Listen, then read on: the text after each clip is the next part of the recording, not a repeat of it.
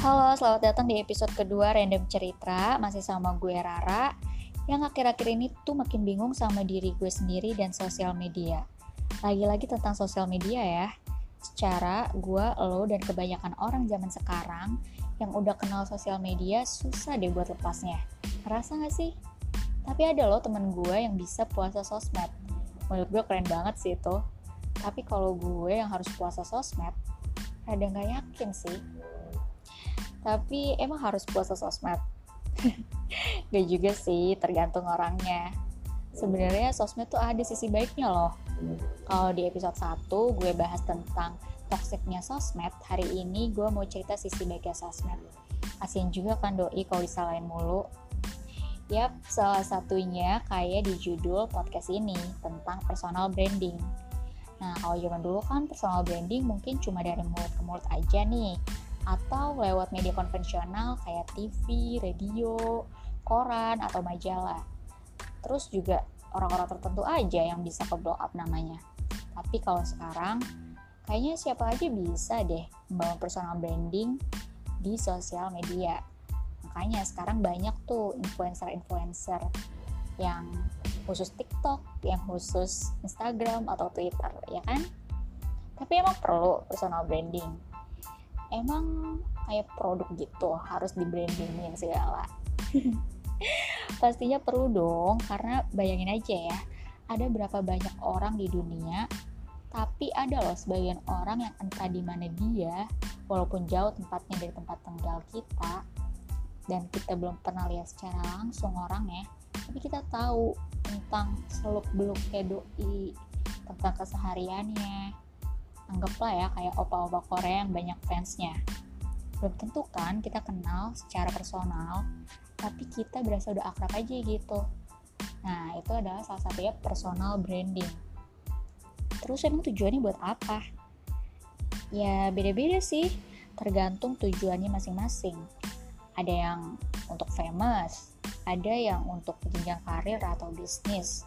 Kalau menurut gue, selagi tujuannya memang nggak ngerugin orang lain sih sah-sah aja ya.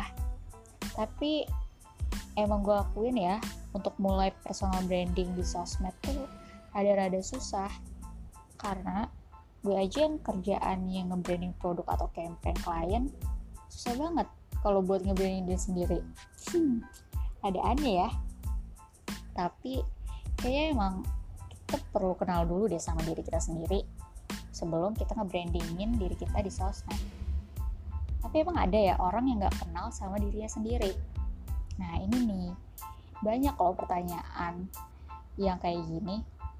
Tapi coba deh, lu bisa jawab gak nih beberapa pertanyaan dari gue tentang tujuan hidup lo apa, passion lo apa, lo mau jadi orang kayak apa.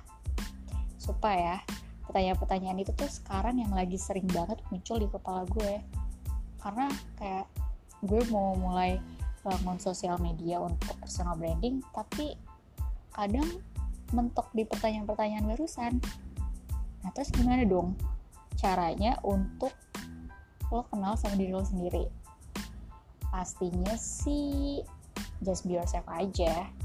Berusaha jujur sama diri lo kalau lo nggak suka ini atau lo suka itu dan bener-bener jawab dengan serius pertanyaan-pertanyaan yang barusan gue ajuin. Kayak tentang tujuan hidup lo.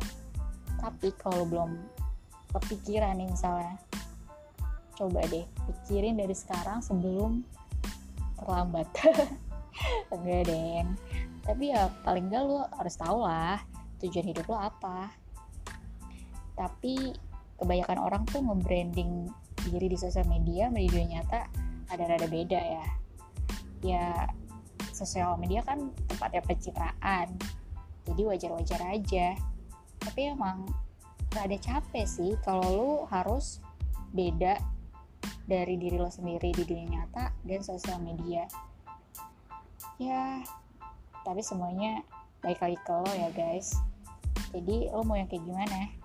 Mau yang just be yourself atau yang fake udah dulu ya cerita dari gue kita lanjut di episode selanjutnya kalau lo mau share cerita-cerita tentang diri lo atau sharing-sharing tentang lifestyle, boleh banget ya. Kirim ke DM at random underscore cerita. See you. Thank you so much.